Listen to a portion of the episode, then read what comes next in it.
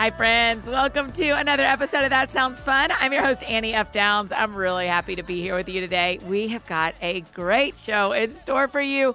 Before we dive into today's conversation, I want to take a moment to share about one of our incredible partners, Awana's new Talk About Discipleship resource.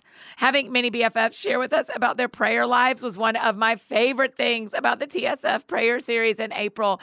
But one of my takeaways from doing that was that it wasn't quite as easy to have spiritual conversations with them as I thought it would be.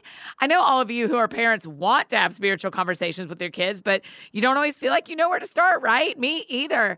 I'm so happy to have a good answer to that need. Awana's new Talk About feature. Awana is a trusted organization that has been resourcing churches with great scripture based curriculum for actual ages. And their new Talk About Discipleship resource is so cool. With questions and answers and Bible verses to discuss, Talk About provides parents and caretakers with the tools you need to have discipleship conversations that help deepen your family's faith. Since each family and child is different, Talk About also has a wide variety of suggestions for family fun. Kids can draw or act or sing about and explore each week's content in a bunch of fun ways.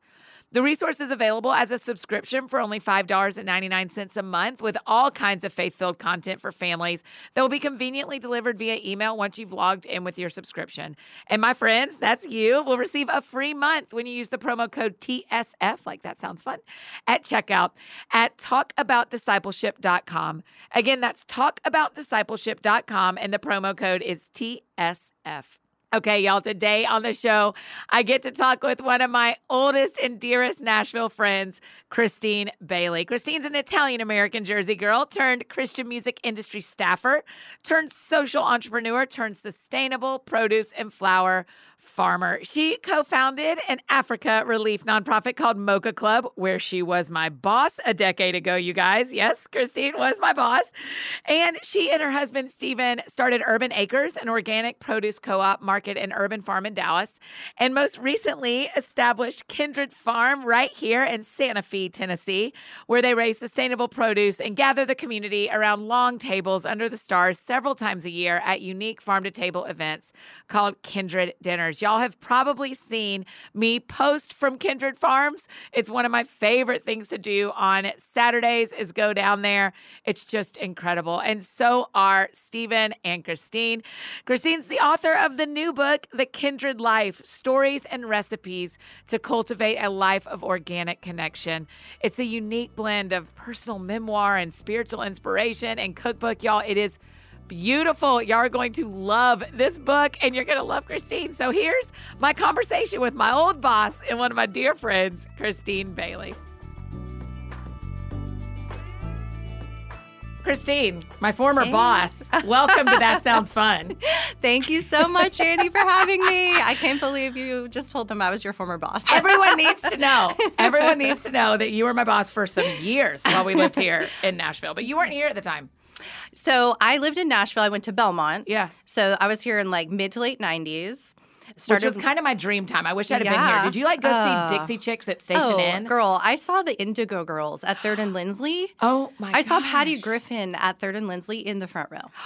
And oh like wept. See? It was like the golden yes era of like live music in Nashville. Like yeah. we went, I mean, every week, like two or three concerts. It was oh so fun. Gosh. Like over the Rhine shows at 12th and Porter. Yeah, I don't even know if that's tiny venues. Yeah, that yeah. are that Switchfoot, huge oh. bands. Where'd you see Switchfoot? I saw Switchfoot at 328 Performance Hall. Oh my gosh! I don't even I don't know. Think, I don't it's think it's there. here anymore. Yeah, yeah, but just so oh. many good shows, and that was like my job. So I was working in the Christian music industry. So that's late 90s to early 2000s and I was doing tour promotion and new album promotion in the music industry. What from, bands were you working with? Caedmon's Call, a lot. Yeah. I worked with their management in Houston, and then we ended up starting a whole promotions office here in Nashville. Yeah. Um, Third Day, Jars of Clay, Andrew Peterson, Bebo Norman. Oh, listen, let me tell you one of my dream guests. yes, I am dying to have Bebo yes. Norman on. Uh, Bebo, come back to music, but please. Please come back to me. What I would give. He's like right? a doctor now. I know. He's like an ENT or something it, like it that. It's unbelievable. Amazing. Who knew? It, Right. And then you're like, I appreciate that you're good at a couple of things. Yeah, but we need your music We back need in your our music lives. back. Yes. I, I hope you're still making money off of what I spend Yeah. on Spotify because I pull up Bebo a lot. No, I play God of My Everything all the time when Oh, I'm driving. Yeah. It's like one of my happy driving songs. Yeah. Um, and then Hello, the Hammer Holds. Like Oh, everybody's wedding. Holds. Everybody's wedding. And the there was one that everybody played at their wedding. I thought it was oh, was it not the Hammer Holds? A page is turned. A page is That's the one. That's the wedding song, actually. A actually. page is turned. Well, the hammer holds is great too. This is just a Bebo Norman yes, fan we love you, pod. Bebo. So you were working with him when like Back in the indie when I was going to his concerts in Yep. Athens, Georgia as a college student. Yes, yeah. And so I I think I'm just a little bit older than you. So I graduated in 99. Okay. And then um Yeah, you're like two I graduated in 02. Okay, yeah. So. just right before you, um, I interned in the Christian music industry in Nashville at different like EMI and different labels during college, and then ended up doing that full time after. And Oh, so yeah, and so our paths crossed. We just found out when I was doing music promotions, and you were still in college and getting like our street team kit. Yes. Yes. And like our music samplers of our indie artists. I which had makes no me laugh idea. so hard because I thought this whole time that you knew that it- I, when No. Grassroots was mailing CDs, that I was on that mailing list. I had no idea. I had no idea. So yeah, so that was such a fun time of life. I loved I loved working in the music industry. Yeah. And, you were married um, to Steven by then? No. No, um, not yet. Uh, yes, at the kind of the tail end there, we met at this random Kanakuk conference in Branson, Missouri. Oh my gosh. when I was really? yeah, so I had actually transitioned a little bit from music to working in films. So we ran the faith-based street team for the Passion of the Christ Mel Gibson film. Oh my gosh. And the Chronicles of Narnia Lion the Witch and the Wardrobe movie. So that Christine. that's what we ran like the entire faith-based street team for that. So that's what I was doing when I met Steven. and I we had this I had like a little booth at Yeah. the um, my friend Tara-Leigh, Tara Lee Oh, yeah, was with me, my friend Susan. Everybody knows her Yes. from the Bible recap. Yes. And so we were at this like random thing. I was like, oh, I do not want to go to Branson, Missouri this weekend. Like, we're just going to go do this thing. But there were all these college students there. So Yeah. we wanted to get in front of college students. And um, Shane and Shane was the worship leader. Yes. We just had them on. They're amazing. I know, I Still love making them. thank So you. good. Dear Bebo. Look at this. Shane and Shane are still oh, making music. Vintage, that album Yeah. is, oh my word, Oh, I played it's out, played it out. unbelievable. So there was two booths, mine and this other guy. And so we were the only two vendors at this whole conference. Weird. What was And- Stevens? He so he started a company called 963 Missions right out Uh-huh. of Baylor. And they connected people with missions opportunities around the world and then also did all the travel. So they were at the conference for that. Did you know? Would you look at him and be like, hello? You know, it's so funny because I was kind of in a haze at this entire conference. I wrote about it in the book because I was in a friendationship with someone else at the time. Oh, sure. Okay. And I had like kind of Friendationship. Yeah, Tara Oh, Lee, Tara-Leigh coined that word. Yes. And so I was kind of in a haze. I wasn't like thinking I'm gonna meet like my future husband at this right. at this conference. right. But I remember him so clearly to this day. I remember our conversation word for word. And it was just I wasn't in the space to know like this was gonna change my life yeah. but we had such a beautiful conversation about missions and really i don't know just something sparked in me that Uh-huh. day where i was like this guy is so different than any other guy i've met Oh, wow. and so that seed was kind of planted but then we went our separate ways after that and um, we didn't get back in touch for six months later and then it was like What? yes Like you didn't talk for six months? we didn't talk for six months And this is 2000 and This is This 2004. Instagram. 2004. No, this is email. This is like sending emails back and forth. So 2004, I, le- I ended up leaving the music industry then, and I went to work for Jeremy Cowart. yes. And I was helping him, our photographer friend, when he was just starting out in photography. Like I was literally like organizing his like negatives. I mean, I followed you in every step of this because I worked for the Cowarts and then I worked for you at Mocha Club. That is unbelievable. Yeah. So I started working for Jeremy, and I was like, okay, I'm going through a job change. Send out a mass email because that's what you did in those days. Yes, totally. here's my new contact information. Um, I had started my own little website to do like watercolor paintings and like Yes. photography on the side. So I put that email or that um, web address in there. Send it out to everyone I know, and then And all just of like, a oh, yeah, that guy. yes, I was like, oh my gosh, that guy in Dallas. I should probably just like forward it. Like I literally said that guy in Dallas. I need to forward this to him. so I was like, forward, click, send, and like an hour later, I got this return email that was like this novel of just beauty. Like he had he had um you know checked out my website and just kind of like recalled all the things we had talked about at the conference Yeah. and then just reconnected. And I don't know, it just like it just clicked. Did And- you end the friendationship? Oh yeah, I'd ended that before the conference. Ah, you were just hazy. And so I was hazy. You know how that Yeah. is. I was oh. just like, uh, you know, just kind of in a weird place. And so and now looking back though, I'm like, I remember meeting Stephen in such vivid detail and Yeah. all the things that were so magnetic about him then yeah. that made such an impression on me. And it just for some reason wasn't the right time for six yes. more months. Yes. And then uh, that was it. Like that weekend, it was like four hour conversations every day on the phone, and and then I ended up moving to Dallas, where he was living a couple months later. So September 2004, I left Nashville. The the interesting thing that I haven't zoomed out and seen in your map of life. Yeah. We'll fast forward. Y'all run Kindred Farm. Yes, in Santa Fe. Yes, in Santa Fe, not Santa Fe, Yes. Nashville or Tennessee, Yeah. Santa Fe. Yeah. You were on the path to be like, you could be a CEO at a Christian label now. Well, I- you know, I always loved being behind the scenes, I think. Yeah. I loved the marketing and promotion world. And yeah, I mean, I was running the I was running the Nashville office of that. My Yeah. my boss lived in Houston still. Yeah. and we kind of did our own thing and um, we're running that on our own but i think what was always missing for me is i felt like you know so after that is when i got drawn into the nonprofit world Yeah. with with mocha club but i just felt like i wanted to do more with my daily job that had a deeper meaning and in january 2005 i went to india and that like rocked my entire world Really? um, it, I yeah, I that that changed my entire perspective on life, on daily life, and what I wanted to do with my time and with my with my career. And so, around that time, our friend Barrett Yes. approached me. who everybody knows from Able, Barrett Ward, who runs Able now. Mm-hmm. Yes. At the time he ran Mocha He Club. ran Mocha Club, and so I'm now living in Dallas with Steven. okay. But y'all had Um, already been friends when you were here. Yes, so Barrett was one of my old friends from our kind of like group of single friends in Yeah. Nashville. And so he approached me and was said, and he said, I have an idea called Mocha Club. And the idea is that people would be able to give up $7 a month, the cost of two Yeah. mochas, to support a project in Africa. And he was already working for an Africa relief organization, wanted to start this new thing that was focused Yeah. on college students and younger Yeah. people that maybe don't have huge budgets to give. I mean, so many of our friends listening who are Dave Barnes fans, Matt Wertz fans. They remember this time. San- Sanctus Real. Oh my word! I mean, those were all the bands we worked with at Mocha Club. That when you went to a show, you heard them talk about Mocha Club the way people talk about Compassion International Mm-hmm. Yes. or Food for the Hungry or whatever. Mocha Club was running with those Yep. orgs. And it was so beautiful because I my background was in street team marketing in the music industry. right. So Barrett was like, "You know how to do this. You Yes. know how to go directly to the people."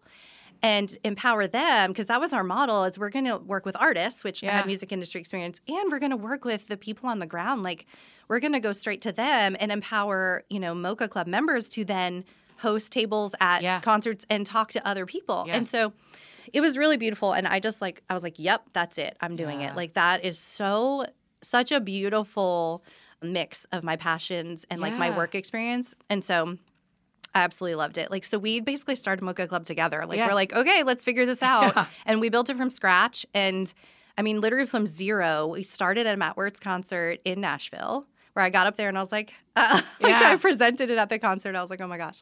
And we ended up with like, I don't know, like 11,000 members by the time Yes. I moved on after that. And then in between there, you came Yes, our I came and worked for you. That's exactly right. I talk a lot about how Barrett fired me in 2011 when he was like, "You have a book coming out." He said, "No one makes it big and then quits their day job. You have to quit your day job." Oh my first." gosh. And I was terrified. And he was Mm. like, "So you've got three months. I'll pay you for three months to replace yourself with someone who's better than you."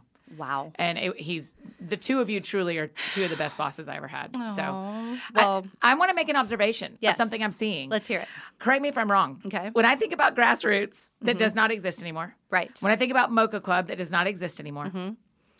And now Kindred Farm, you have always been a farmer. You have always built something out of nothing Mm. Oh and let it season out. Ah, This okay, has that- always that gives me chills a little bit.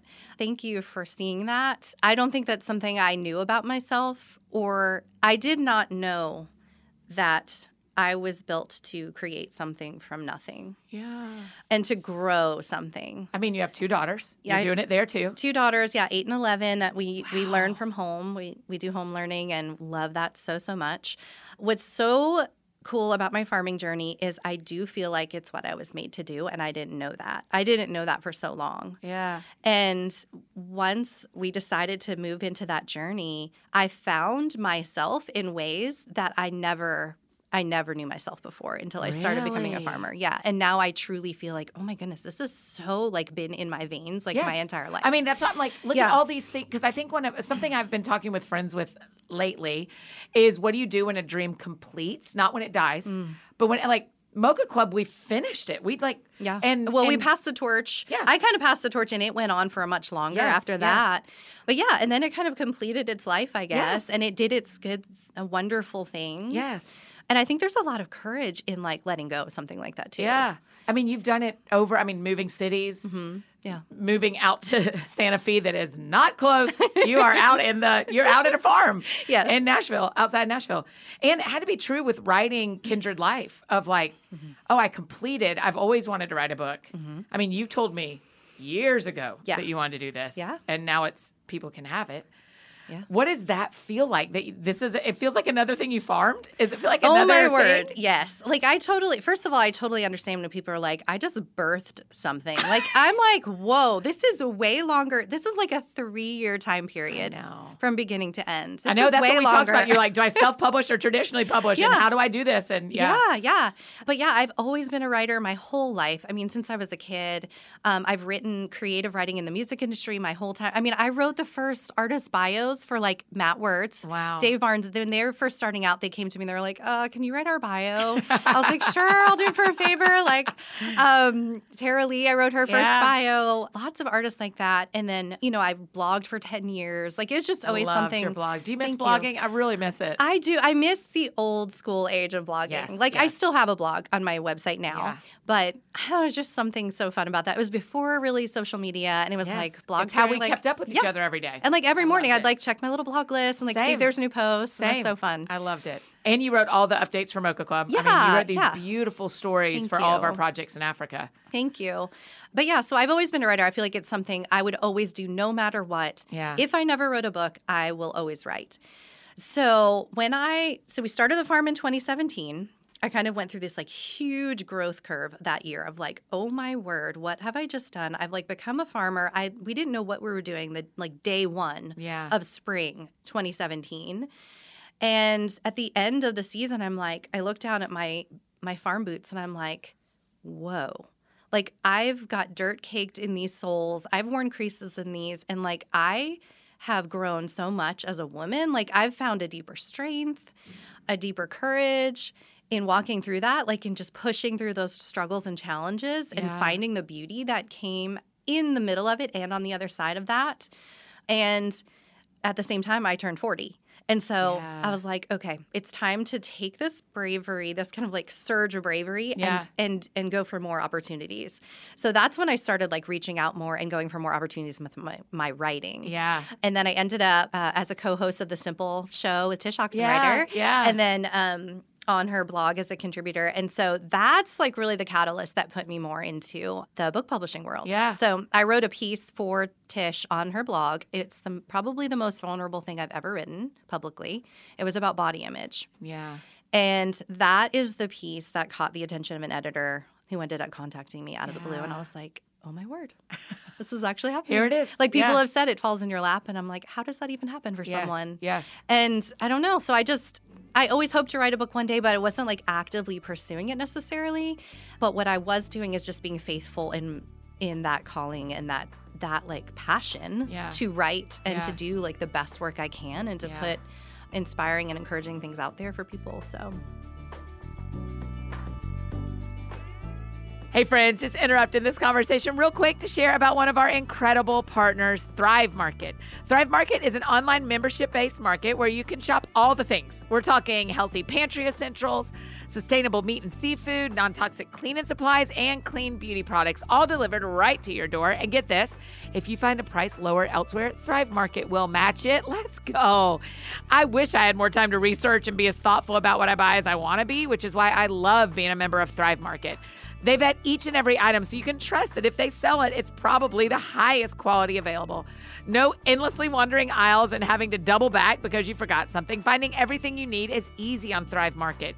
Even though they have over 5,000 food, home, and beauty products, because you can filter by 90 plus values and lifestyles to find what works for you and what matters most to you. Things like plant based and keto, gluten free, zero waste. BIPOC owned brands, Thrive Market has you covered. Some might say I'm picky about how my cleaning products smell while they're also getting their job done. I call it discerning, but I'm hooked on the entire Mrs. Meyer's kitchen line of dish liquid, hand soap, laundry detergent. It's effective and great smelling, but also kind of heavy to carry up the stairs. So the delivery comes in clutch. With Thrive Market, you're joining a community of 1 million plus members and sponsoring a family in need. They've got fast and free carbon neutral shipping. So you're also doing your part to take care of our planet. Look at you. Can your grocery store do that? No, ma'am. No, sir. So join Thrive Market today to get 40, oh my gracious, 40% off your first order and a free gift worth over $50. That's T-H-R-I-V-E market.com slash that sounds fun to get 40% off your first order and a free gift worth over $50. Again, that's thrivemarket.com slash that sounds fun. T-H-R-I-V-E market.com slash that sounds fun. And now back to our conversation with Christine. Someone asked me when we were out on tour we do like a q&a at the vips mm-hmm. and in a couple different cities people said what do you know now that you're 40 mm. and the thing i feel tell me if this rings true. I feel like you say this a little bit in kindred life but i love it the most so far of all my decades. I love the 40s so great. But i do feel this like this deeper level of purpose in like hey you don't have forever. Yeah. Like like you've got four to five more decades of mm-hmm. really good work to do. Yeah my purpose feels it's not a time I don't feel like a clock is ticking or anything yeah. silly like that. Yeah. But I do just feel this like, hey, you you better do what you can do while you can do it. You better yep. go. Yep. Do you feel that a little yep. bit about the farm and about your writing? I do. I feel like eh, I feel like there's not time to waste, and also it's not too late to yes. start something totally new. Brilliant. And that's something I want to encourage people with too. It's like, yeah, you can completely change your life and yeah. rebuild it and do something completely a whole different part of yourself. Yes. Can come alive at whatever age you are, you know? And um, I put that quote that Brennan Manning quote in my book about, um, I don't have it word for word, but like you can't, there comes a point where you realize that you can't live the afternoon of life according to the morning program. Oh my gosh, I have never heard that quote. I love that quote because it really is. It's like, oh my gosh, I don't, the afternoon of life right? according to the morning program. Like you just come to this point where you're like, enough's enough. Like enough with fear, enough with shrinking back, enough yeah. with doubt. It's time to just move forward and like live who I am, like live yes. who God has put in me and the voice that He's given me. So I feel like the Kindred Life is the book that I've always wanted to write. Yeah. Like it was so clearly realized. My publisher actually said, this is one of the most clearly realized like proposals I've ever seen. No way. Yeah. And I think just I I've been like writing this book in my head for yeah. so long. Yeah. But then when I became a farmer, it's like it brought it to life in a different way. Wow. It brought the story to life in a different way. Yeah. And I really found a deeper strength and a deeper voice that I was able to tap into to actually put it out there. Yeah. So, yeah. So, I mean, writing this book was like such a growth experience for me. Yeah. And like a really supernatural experience writing it for me. It, why? I, I don't know if you felt this in writing your books, but I feel like there are words I went back. I mean, I've read it so many yes. times now. Oh my gosh, I'm like, people are like, "Do you read your book after it comes out?" You're like, "No, because I read it 72 times, right. front to back before just I in editing. It. Yeah, yes, just in the editing unbelievable. Process. Oh my word, you're like obsessively reading it. Yes, but there are lines. There's so many things in there. I'm like, I do not remember writing yes. This. I know. Isn't that just weird and so cool? Like, yeah. and so beautiful that, um, like, I really feel like God wrote some things through me in that book and I actually wanted to tell you this because I remember so clearly you and Emily P. Freeman being on a podcast together. It was a couple years ago. And yeah. I can't remember if you were on hers or she was on yours. But I was driving a country road in Santa Fe. It's like my favorite, most beautiful country drive road. And I was listening to this episode. And you and Emily were talking about how when you write a book, don't you feel like the book has always existed? Yes. But that you're just kind of the one to tap into it and bring it to life Yes. and get the words out there. And I pulled over on a country road and wrote that down in my notes on my phone. wow. And this is before I had the like the book writing opportunity was Yeah. in my lap. But that made such an impression on me because I felt like there were so many stories that I wanted to share and that like I have so much. I have so much to share. I feel like there's like a deep well of things that like God wants to express through me. Yes. So yeah, it was beautiful to get to do that Yeah, finally yeah. in the book. And I do feel like that. I feel like this is just like a story that needs to be shared and I get to be like the conduit for that. Yeah. But I couldn't believe I remembered that. No. I, I I think about that all the time with uh, every book. I think it's our job to find these, not to make them. They already exist. And because that- there's a power of story. Like that is the power of stories. Like I can read your book and it's like my life is nothing like yours, but I see myself in your story. Yes. And that's truly like what I want people to feel is this isn't a book just for people that want to live on a farm or interested in farming at Right, all. right. Like that's very welcome, but like this is a book for anybody who wants to live a life of deeper connection Yeah. wherever you are. Yes. And so like my true hope is that people will see some of their own story in that Mhm. and just be inspired to dig deeper and invest more fully where they are. So one of the things y'all like you talk about a lot in the book and you talk about in real life and live is like slowing down. Yeah. but not in a I used to be in this fast-paced professional world and now I'm a farmer. But it's like no, our life is just slower because we are bowing to the seasons. Like y'all mm, have to. Mm-hmm, mm-hmm. You and Steven's lives have to rotate. Yeah. Or even when it snows, you have to change your plans of the day Yep. because you've got to get the seed beds in. hmm Yep. How has that changed your life to be at the mercy of the seasons in ways that I am not? Well, yeah, that's definitely true. I have never felt so connected to seasons and just like weather, but Yeah. um yeah, just the seasons and how they were created in a way that there is a time for really hard work and there is a time for rest. Mm-hmm. So we're a regenerative farm, so we farm sustainably. That means that we are constantly adding back to the soil every year. Okay. And the way that we farm, we're adding layers of compost and nourishment and fertilizer to the soil instead of like turning it all up, taking from it, and like continuing to take and take and take from the Oh, soil. got we're con- continuing to add back in, Okay. add nutrients, you know, so that this is a way that we can take care of the environment for like years to come and like yes. really be good stewards of the land that God's given us. So that's one of the cool things about seasons is that even the land like needs a period to rest. Mm. And in that time, like we actually like when, When our is season that? Winter? Yeah, so yep, so late fall and winter. Okay. Pretty much our whole farm, and you can still grow during that season, like in a, in a high tunnel hoop house or a greenhouse.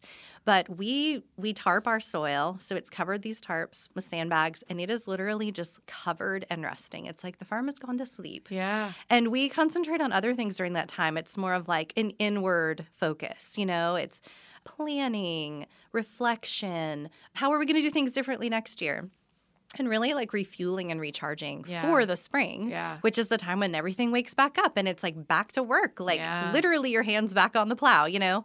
And so I think that that is a beautiful thing to live by, whether you live on land or not. Mm-hmm. But I think that that is what we're losing. And, and, and we're too, we are too busy and we don't have times of rest. Yeah. And so we're constantly in that amped up state.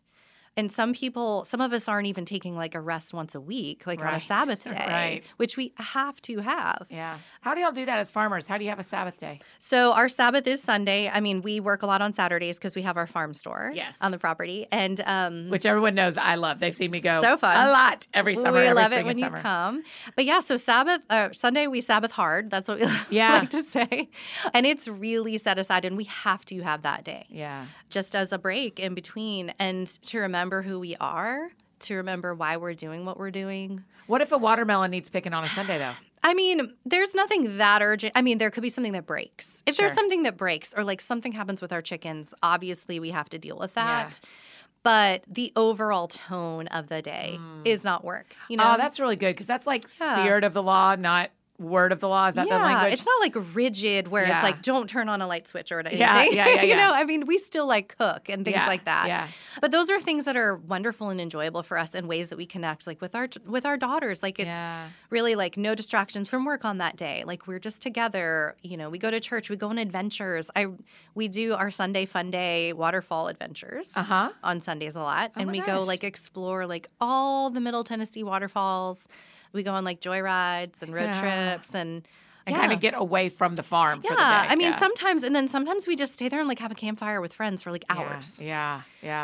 Um, but yeah, I think that the beauty of the seasons is it if we are like paying attention to them and living by them in some way, is it helps kind of dictate the rhythms of our lives. Mm. yeah. And like I said, you don't have to live on a farm to to do that. And that's I'm really passionate about that and helping people see helping people return to those Yeah. foundational rhythms that draw us together. That is why I wrote The Kindred Life. That is the overall theme throughout the book is returning to these elemental practices that connect us and they have connected us since Yeah. the beginning of time.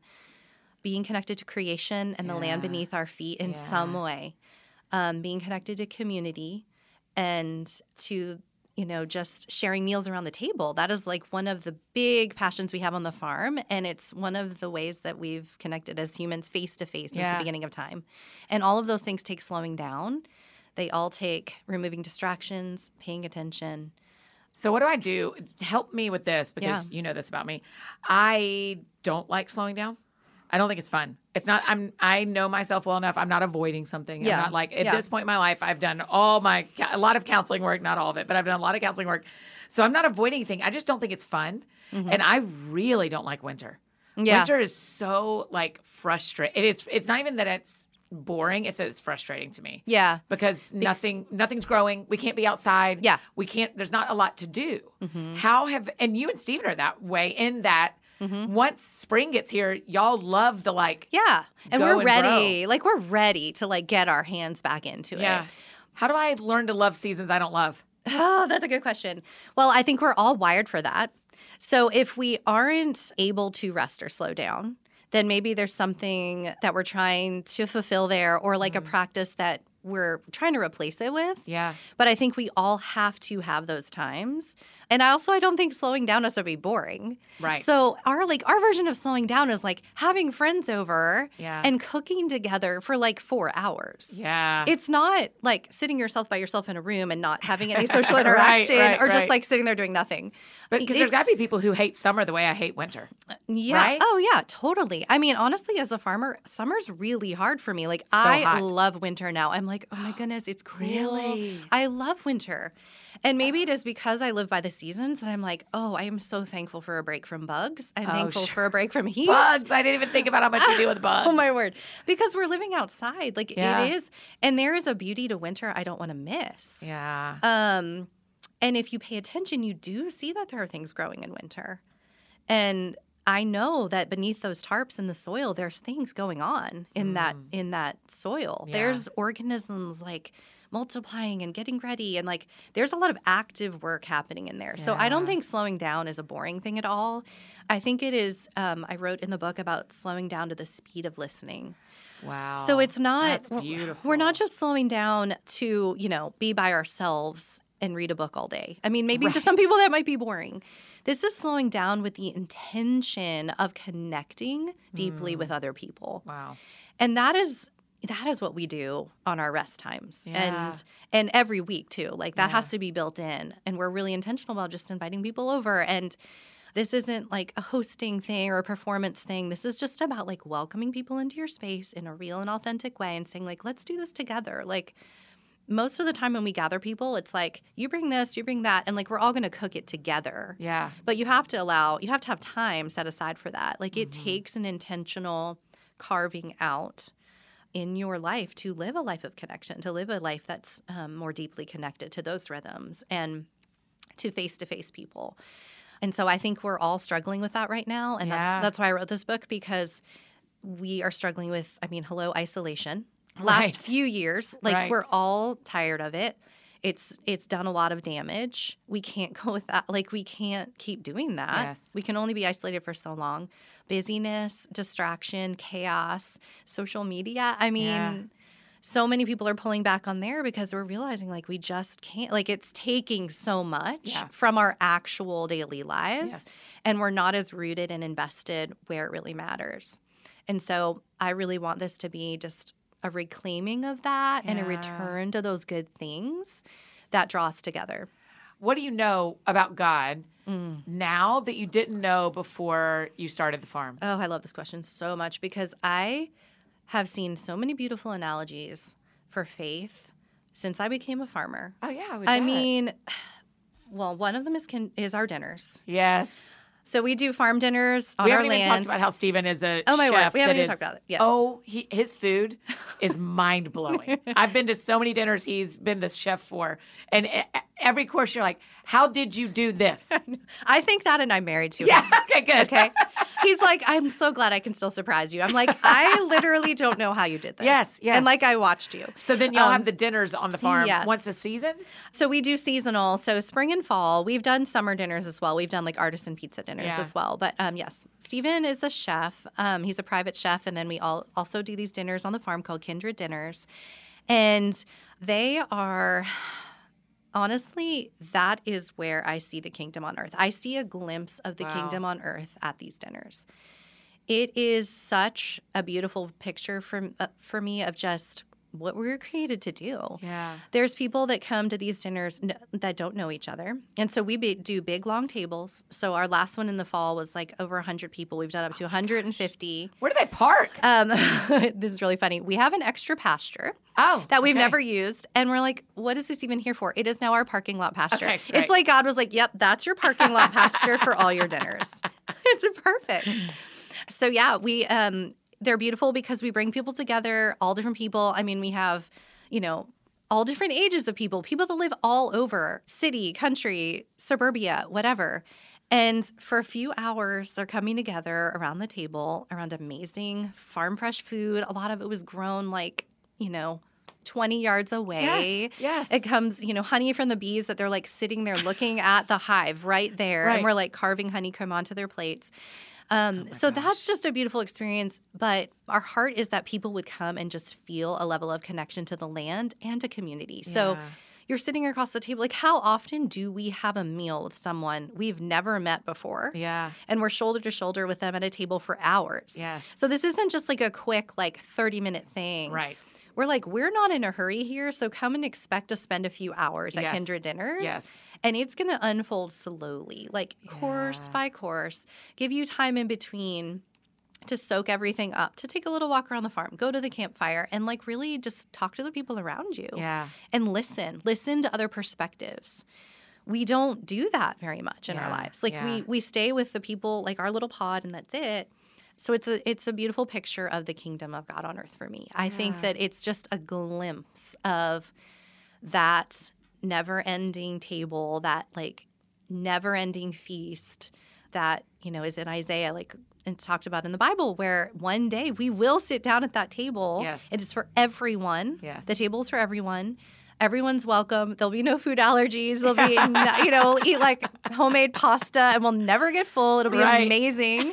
Um, so it's a beautiful picture of that for me every single time we do it. Yeah. And it is so much work. And it's like we're so drained, but like filled to the brim. Oh, I'm sure. I can't. I mean, feeding 150 Yeah, people, that yeah. is unreal. Yeah. And the first, our first dinner was October 2017. And it was like, Oh my gosh, you, you just had no vegetables yet. You just must no, have. we so we started farming spring 2017. Like we Oh, literally broke ground on the first day of spring. Like we plowed up a blank field. oh my and then by the end of that season, October, we had grown like thousands of pounds of produce. And we like were at like I walked to the top of the hill and there's like a table as long as the Yeah. the eyes can see. And it's like people are about to come. They bought tickets to come to our land Yes.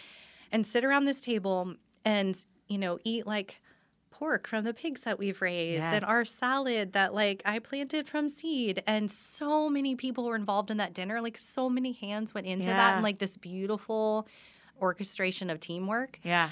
and so it was it was like a really emotional experience at that first dinner Oh, for sure just to see that culmination of of that and so yeah so I I mean every time we have a dinner I'm like Yeah. this is like the kingdom like Yeah. and that's been one of the biggest shifts in my faith um, in recent years is i kind of grew up in a faith tradition that was more like what we do here doesn't matter as much it's all about like you know evangelize and like get out of here like Yeah. it's like our home is in heaven which i believe that but now i see the significance of our life here on earth so much more Mm. and i think it matters what we do here Yeah. it matters when like we plant a field of wildflowers to bring pollinators Yes.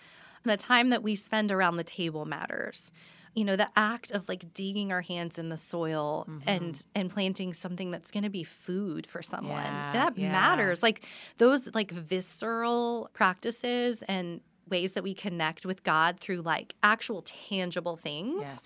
that's what i wanted people to feel uh, like with what i wrote like i want them to feel like that tangible tactile experience Well, yeah, because all throughout are recipes Yep. and Yep. questions to ask yourself. Yeah. And I mean, Lots I of love it. photos. Oh my gosh. Did you take all those? So a bunch of the photos are mine, like from my own personal archives, and then um, we did have two photographers. So my friend Sarah took all of the recipe photos, and then Yeah. our friend Jeremy took a bunch of the oh, photos Oh, too. of course. Yeah, so he did the cover shot, which I love. I mean, oh, I love the cover. I mean, one of my favorite things about being your friend in this process is seeing the cover options. Yes, And this yes. one, we were all like, oh, yeah, Christine. I know. I showed you. I love. I was so grateful you came to the farm that day because I was like, Annie, I need help. so I like showed you two cover options, and I my heart great. my heart was for that one. You know, I Yes, wanted the hands yes, holding the flowers. Yes. But there were a lot of other opinions about another option. Yep. And you saw it and you're like, oh, hands down that It's one. gorgeous. Um, The, and I love how at e- every chapter you start with this chapter is about community. This chapter is about diversity. This cha- I mean, you just like Mm. yeah. in every. I'm seeing themes so clearly with you. I love that. You're setting the table for us, Mm. even in every chapter of where to go. And then there's recipes all throughout that are. Yep. Did Yep. you put your? You didn't put any of your jam recipes in here, did you? Yes, strawberry did? rosé jam is You in should there. keep that. That should be a secret. that is not fair to the world. Well, we're all about, you know, sharing the abundance. that is very Um, too kind of you because that jam, that and y'all's kimchi. Oh, okay. my gosh! We're not And putting the, kimchi recipe in there. Good, yes, and granola. Oh my gosh, your mm, granola yeah. is absolutely my favorite. Hey, friends, just interrupting this conversation one last time to tell you about one of our incredible partners, Indeed. Is hiring challenging? Yes. Do you love a challenge? Yes, you do. You need a hiring partner that can help you rise to that challenge. You need Indeed. Indeed is the hiring platform where you can attract, interview, and hire all in one place. Instead of spending hours on multiple job sites searching for candidates with the right skills, Indeed's a powerful hiring partner that can help you do it all. Find great talent faster through time saving tools like Indeed Instant Match and assessments and virtual interviews. One of the things I love about Indeed is how efficient it is. I mean, None of us are sitting around twiddling our thumbs with time to spare, right? Especially when you're trying to hire someone. Indeed does the hard work for you. When you pay to post a job, Instant Match shows you candidates whose resumes on Indeed fit your description immediately after you post so you can hire faster. Even better, Indeed's the only job site where you can only pay for applications that meet your must have requirements. The right candidate is doing everything they can to find you. And if you use Indeed, you can be sure you're doing everything you can to find them too. Join more than 3 million businesses worldwide that use Indeed to hire great talent fast, including Downs Books and That Sounds Fun Network. Start hiring now with a $75 sponsored job credit to upgrade your job post at Indeed.com slash sounds fun. The offer is good for a limited time, so claim your $75 credit now at Indeed.com slash sounds fun. Indeed.com slash sounds fun. Terms and conditions apply. Pay per qualified applicant, not available for all users. Need to hire? You need Indeed. And now back to our conversation with Christine. Tell me what y'all are growing this year. Like, what's coming up this year? Yeah, so it's interesting because our first year we grew everything. I mean, 40 varieties of produce. Oh my gosh. And we were in farmers markets and all the whole bit. Yeah. And we just soon realized like that is not our lane. Our lane is not to just like pump out tons of produce for the sake of growing produce. So that's great if that is your lane. Yeah. But ours is more about like drawing people together, like bringing people to the farm. That's why we brought the farm store to us. Yes. And so we grow things that we can feed people on a plate on, at one of our dinners or through um, Steven's clients. He uses tons of our ingredients with his he own. always tells. too. Yeah, It's yeah. awesome. He's And like, I grew this, I grew this. Yeah, or like the story behind it, like the story behind what's on your plate. So we're intentionally growing things that work well with that, Yeah. or that we can make our cool artisan goods out of, like Right. kimchi. So we're growing tons of. We always grow Napa cabbage for kimchi, pepper, like you know, hot peppers for that, green onions, and we always grow our salad mix, which is like so beautiful, Uh-huh. like giant roses. Like Yes. it's it's beautiful. Um, and then I've really tapped into like the things I love growing: garlic Yeah. Onions and Is garlic hard to grow? tomatoes. No, garlic is really not that hard. And the amazing thing about garlic is you grow it once. Uh huh. So, like, from most people don't know, like, from a single clove of garlic, you plant Okay. a clove of garlic and Oh, then wow. you get an, a bulb of Oh garlic from one clove. So then you now have another, you have a new bulb of garlic to then separate into cloves. Yes. So it's like you literally are multiplying every single year. Oh my gosh, so, is it going to just take over, come down the hill, and all the garlic? Yeah. Well, then we eat like so we eat a lot of it, but then we save the rest for seed. Oh, so it. once you buy seed like garlic for seed once, you never really have to buy that again Oh my because you just keep multiplying it every time. Yes. But the things that I really love growing, um, tomatoes are like my spirit. Oh I, my like, gosh, your I tomatoes are so them. good, Christine. No wonder. I, now that you're saying that, I'm like, well, I can taste it when I buy your tomatoes. They- like, I can tell you love them. it's like heritage for me. So I, you know, I grew up in an Italian American family in New Jersey. The things I love growing are like the things that were part of that culture. Yeah, like right. my my grandfather was an immigrant from Sicily and turned his entire yard into a tomato garden Oh my gosh. in New Jersey. And so I don't know, I just feel like it's in my blood growing Yeah. those things and I love cooking with them. Um, I love the feeling, the smells, what you can make with them. They're like the foundation of like Yeah. so many amazing recipes. So yeah, and then my new passion is just flowers. Oh my like gosh, I so many beautiful flowers. Yeah, just zinnias, dahlias, wildflowers galore. Like we've we just like keep adding wildflower fields Yeah. because they're just so happy and bringing all those pollinators. Um, bees and butterflies and all different kinds of bugs really helps our produce to grow better. Oh, really? So having all the Mm-hmm. flowers around the produce brings in all this extra. Yeah, because we need pollinators to pollinate our vegetables.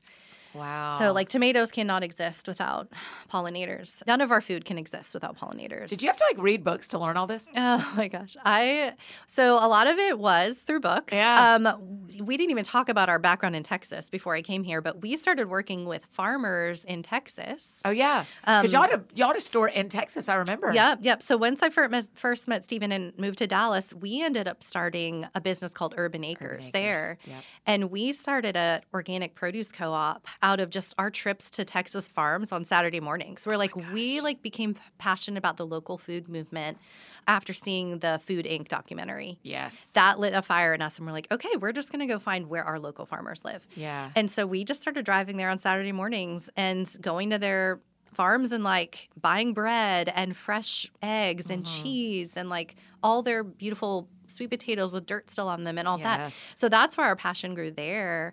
And then we built this business out of it. It was literally like friends in a parking lot. Like they would be like, "Can you bring us back stuff too?"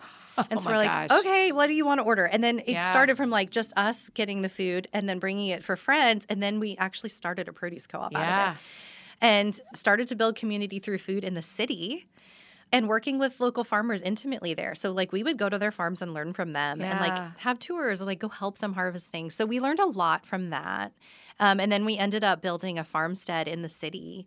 So we love to say like we farmed on concrete because Right. we did like right in the middle of Dallas. We built a quarter acre urban farm. We had um aquaponics greenhouse. We had bunnies. We had Ah. chickens. We grew like all kinds of food for our artisan pizza. Like that's where we started our artisan Oh pizza gosh. nights. That's where we started our cinnamon rolls and granola. Oh my gosh, those Um, cinnamon rolls. People aren't even ready. They're so good. yeah, that's where we started that recipe and just just like have perfected it over like 10 years time. Yes. But um Stephen can make that in his sleep now. Oh, I He's done it so many times. um but yeah, so that's where we kind of we learned a lot just like by doing it. yeah. and by like kind of being mentored by other farmers. But when we came here, we had never like created a whole farm ourselves. What made y'all move back to Nashville? I don't think I remember. So, you know, it was one of those times, kind of like we were talking about before, we just knew it was time for Urban Acres to come to an end. Yeah. And we knew the door was closing. There was like so many things that were happening that were showing us it was time to move on. And I'd always wanted to return to Nashville. Yeah. But at the same time, it was scary. Like, I did not want to uproot our lives. I loved our house there. I loved the community we'd built there over Yeah. like 11 years in our in our home in that urban neighborhood. I'd found every ounce of beauty I could in Dallas Fort Yeah. Worth, like every ounce of green space I could find. So it, when the time came, I, it was scary to make Yeah. that leap. Yeah. But I just knew that it was like the next, it was like, you know, you know, when God's like, okay, I have something more for you, but you have to take the leap and you have to trust me and just be brave. Yes. And so we did, and we um it took a year of transition. We like lived in a rental house in Thompson Station. But oh, over did that you just year drive around looking for farms? we literally okay, so literally we moved here with no job, no place to Oh live. Literally no plan. We're like, we have friends in Nashville. That's about it. That's what we got going for us. That's Is our people. As long as we have people, we're good. And yeah, we just kind of figured it out when we got here. Stephen ended up getting a job at Homestead Manor as the farm director there Yeah. for a year. And so he got to farm there Yeah. while we were looking for our own land. And then one day I just saw that pop up on Zillow. I was like, oh, oh my word, I haven't seen this one before. And it popped up and I was like, oh, we have to go see this. Yeah.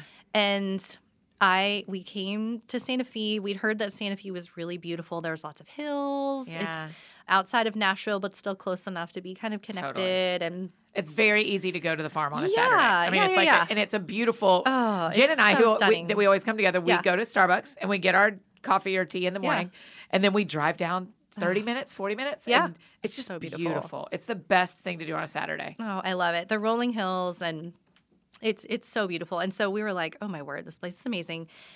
And I stepped foot on our what is now our land. I stepped foot on the grass and I was just like, "Yes." Uh-uh. it. I just knew. Yeah. And I just Was knew the barn already painted? Did it already say Santa Fe No, on it? there wasn't a barn. Oh, y'all built that barn. built there the was barn. just the house. Just the house. Wow. Okay. And a think I knew blank field behind it. Oh my gosh. There was nothing.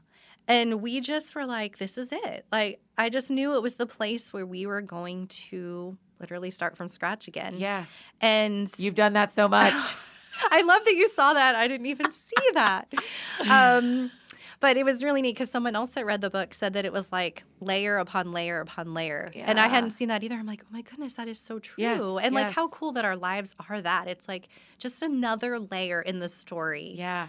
Because it almost feels like when God invites you to whatever's next. I mean, Yeah, this this will probably be it forever, but there will be pieces that are new. Yeah. What you know about yourself is, oh yeah, God always invites me to start from scratch. Yeah, yeah. And so of course He's invited us to this thing that we start from scratch. I mean, Yeah. that is And he knows us. wild. Like he knows who we Yes, are and what we truly like he knows what we want before we even do. yeah. And so I don't know. I but it does take that step. Yeah. Like we have to make the step to be like, yep, I'm going all in. Yes. And that's that was the hardest thing for me to embrace was like just pushing back against the fear and the unknowns and like how are we going to have community out here? Yes. Well, guess what? You're going to build community and more people are going to come here than have ever come. Yes. way out here where you are afraid of being isolated, you're Yes. actually way like it's more. It's more abundance, more than you could ever have imagined. Yeah. But it takes a lot of hard work. Oh my gosh. Um, Every time you go out there, I, for our friends who live in the area that have not Yeah. been yet, y'all need to load up and go. It's is it every Saturday of the summer?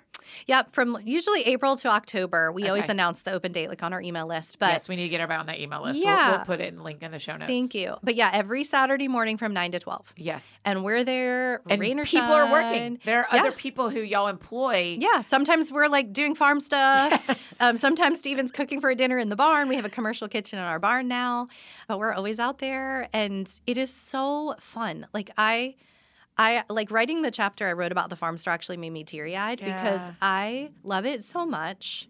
And I'm an introvert, but like I am a social introvert. So like I love meeting neighbors. Yeah, that's why it's nine to twelve. You're Yeah. like, don't show up at Yeah. three. We're done.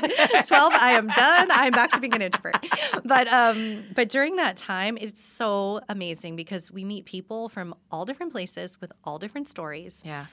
And we love talking like to get to like just face to face talk with people and hear their stories and Yeah. like give them space to just wander Yeah. and connect and like let the land speak to them, let God speak to them through creation. We're just really providing the space. And the farm store is kind of like our love letter to the community now. Yeah.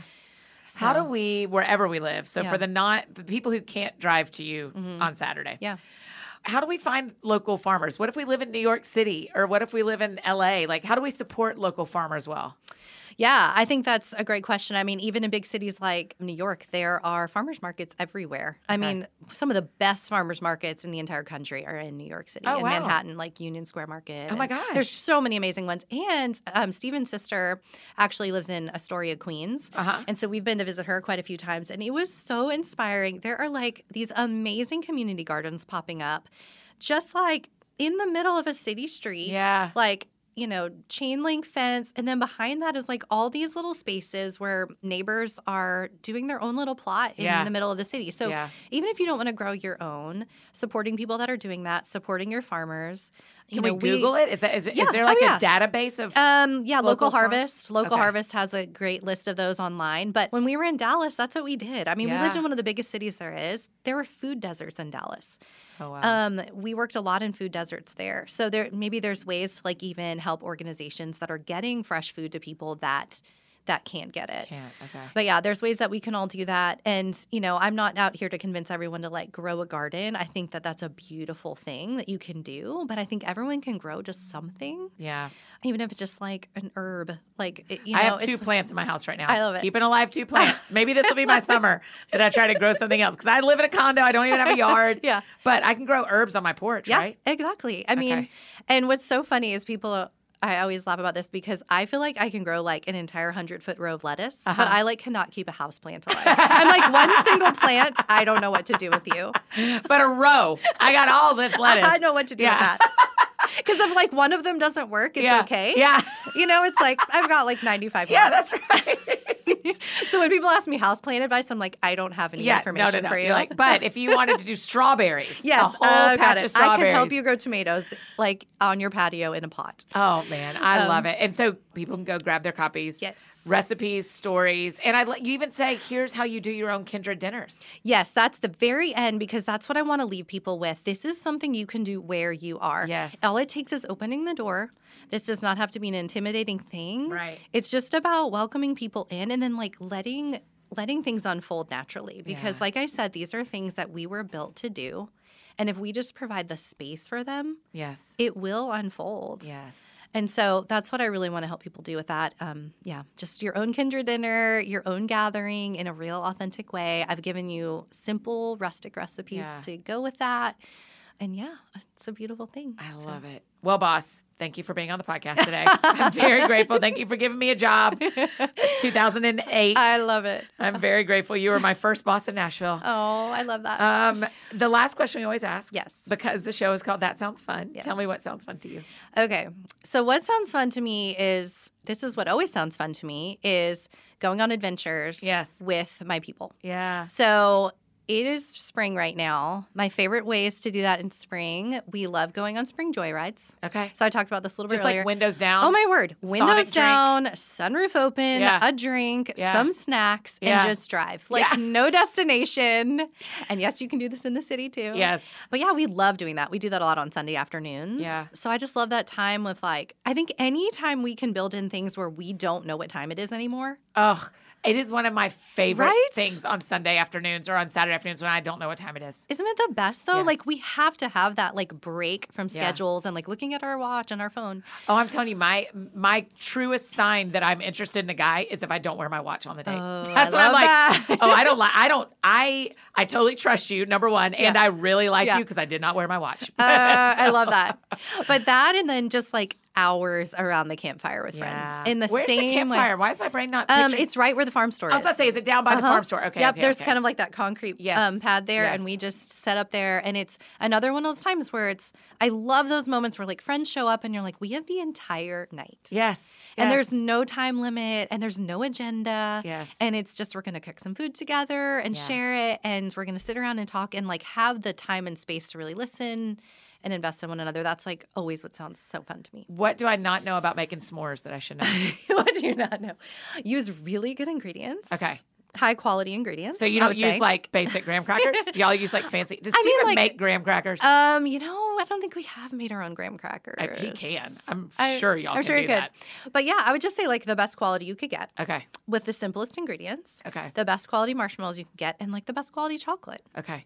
And just, that's it. Just For, like, level up in every way. level up Yeah. and give that marshmallow plenty of time to get kind of charred. I know there's team that does not like charred marshmallows, but it's the only way. Oh, I'm like slow, slow, slow burn. Yes. That's what I want. I want the whole inside to be gooey, and then I want to fry the yeah. outside. When a And kid's like running around with like a flaming marshmallow, that's going to be the perfect s'more. um, well, I can't wait for friends to get the book, and every Saturday we'll see you down at the Kindred Farm. See you at Kindred Farm. oh, I can't, Can't wait. wait Thanks, you. friend. I love you. I'm Okay. proud of you. Thank oh, you I'm proud so of much, you. Annie. You guys, isn't she the best? I couldn't have asked for a better boss. I absolutely love Christine and her new book and Kindred Farms. Oh, I just adore her. I love when my friends become friends with my friends. And today feels like the day that I just get to introduce you to a friend you are going to love. Hey, be sure to grab your copy of The Kindred Life. It comes out next week. I cannot wait.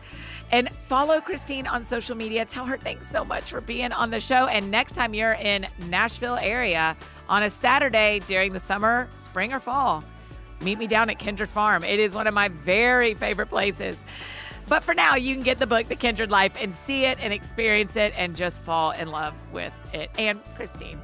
If you need anything else from me, you know I'm embarrassingly easy to find. Annie F. Downs on Instagram, Twitter, Facebook, all the places you may need me. That's how you can find me.